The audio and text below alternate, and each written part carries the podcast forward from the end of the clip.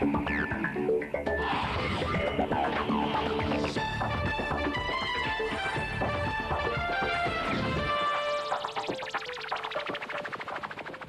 привет, это подкаст «Четверги вокруг света» у микрофона его ведущий Сергей Беляков.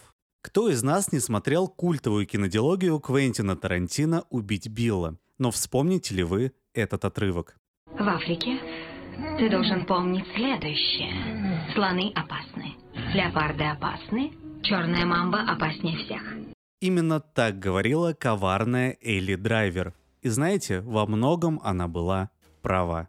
В фильме Элли Драйвер, роль которой исполнила Дэрил Ханна, подкладывает в чемодан с деньгами, предназначенный бывшему коллеге по отряду наемных убийц Баду, которого сыграл Майкл Мэтсон, ядовитую змею, от укусов которой тот через пару минут умирает. Сегодня мы поговорим о черной мамбе, первая встреча с которой легко может оказаться последней.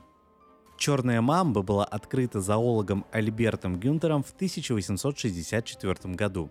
При этом в латинском названии змеи Dendroaspis polylepis, где Dendroaspis — это древесный аспид, а Polylepis — многочешуйчатый, никак не обыгрывается ее цвет. Дело в том, что на самом деле змея совсем не черная. Как правило, верхняя часть ее тела имеет темно-оливковую, оливково-зеленую или серовато-коричневую окраску, а брюхо светло-коричневое или грязно-белое. Своим названием мамба обязана черной пасти, которую она демонстрирует для устрашения противника. Гюнтер в своем коротком описании, всего 7 строчек, также сделал акцент на этой особенности.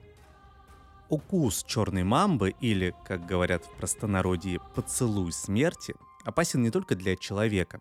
Так, в 2006 году в одном из кенийских национальных парков такая змея укусила взрослую слониху по кличке Элеонор – весом 3,4 тонны. Спустя небольшой промежуток времени стали заметны первые симптомы отравления ядом – потеря координации и паралич. Все попытки сородичей и рейнджеров помочь укушенной слонихе не увенчались успехом. Спустя 24 часа мучений Элеонор скончалась. При одном укусе черная мамба вырабатывает дозу яда, способную убить 15 взрослых мужчин.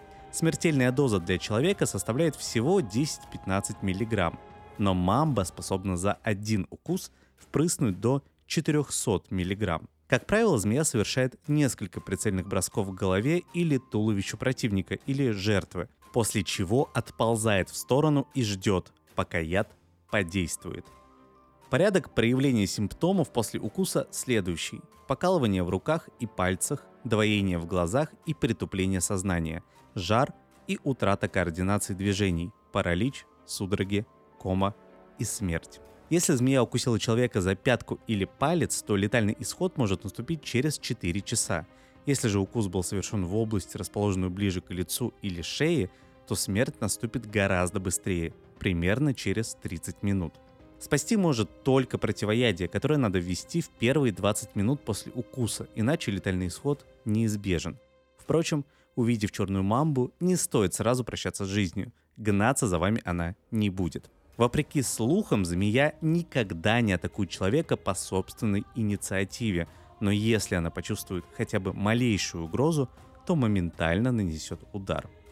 Когда черная мамба заглатывает крупную добычу, ее трахея смещается в сторону, чтобы змея могла дышать. Вес жертвы давит на трахею, вызывая ее сокращение. Тем самым пища не может попасть в дыхательные пути. Крупные крысы или птицы для мамбы не проблема. Змея переваривает добычу, которая может весить до трети от ее собственного веса всего за 8 часов. Для сравнения, чтобы съесть и переварить пропорциональное количество мяса взрослому здоровому человеку понадобилось бы на это не менее 100 дней.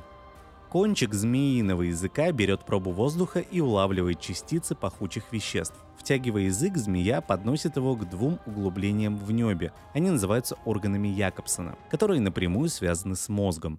Тот анализирует запахи, предупреждая змею об опасности или о том, что где-то рядом находится потенциальная жертва. Форма языка змеи в этом случае несет важную информацию о ее настроении. У спокойной особи кончики языка сведены вместе – у агрессивно настроенной разведены в стороны. Вокруг черной мамбы ходит огромное количество слухов и легенд, и все они основаны на реальных встречах с этой змеей. Так многие жители Южной и Восточной Африки считают, что черные мамбы живут парами, а если убить одну из них, вторая обязательно будет мстить. Такое поверье появилось после одного трагического случая, который был записан известным герпетологом Фитцсимонсом.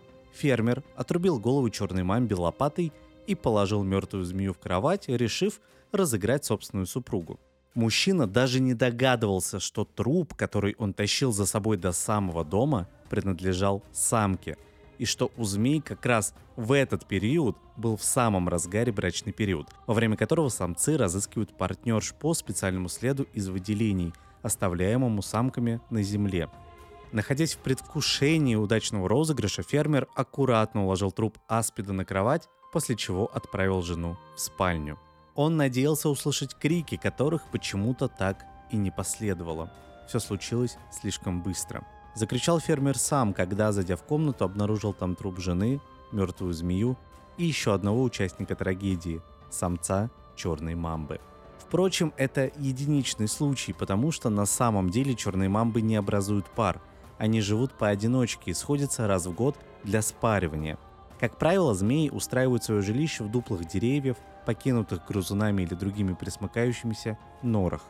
Темные заколки в домах также идеальное пристанище для этих гадов. Зачастую они могут облюбовать бардачки автомобилей, вследствие чего смертельные укусы порой получают невнимательные водители. А на этом все. Это был подкаст «Четверги вокруг света». До новых встреч.